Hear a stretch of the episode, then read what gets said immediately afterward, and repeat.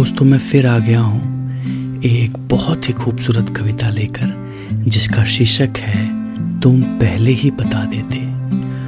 और मुझे पूरी उम्मीद है कि आपको मेरी ये कविता ज़रूर पसंद आएगी। आइए दोस्तों, अब हम चलते हैं अपनी कविता की तरफ़। तुम पहले ही बता देते। तुम पहले ही बता देते।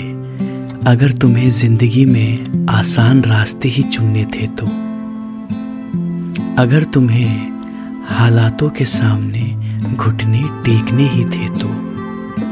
अगर तुम्हें प्यार के मायने समझने ही नहीं थे तो। अगर तुम्हें रास्ते यूँ बदलने ही थे तो। तुम पहले ही बता देते। अगर तुम्हें मुझसे यूँ आँखें चुरानी ही थी तो। अगर तुम्हें मुझे इस भागती हुई दुनिया में यूँ छोड़ना ही था तो। अगर तुम्हें मेरे साथ घुटन होती थी तो तुम पहले ही बता देते, तुम पहले ही बता देते। प्यार बंधन नहीं है, प्यार में बंदिशें नहीं होती। प्यार एक खूबसूरत एहसास है, प्यार एक दूसरे की ताकत है। प्यार दिल से दिल तक पहुँचने का रास्ता है। तुम पहले ही बता देते, मैं तुम्हें जाने देता, अपने आप से जुदा कर देता, अपने दिल को समझा देता।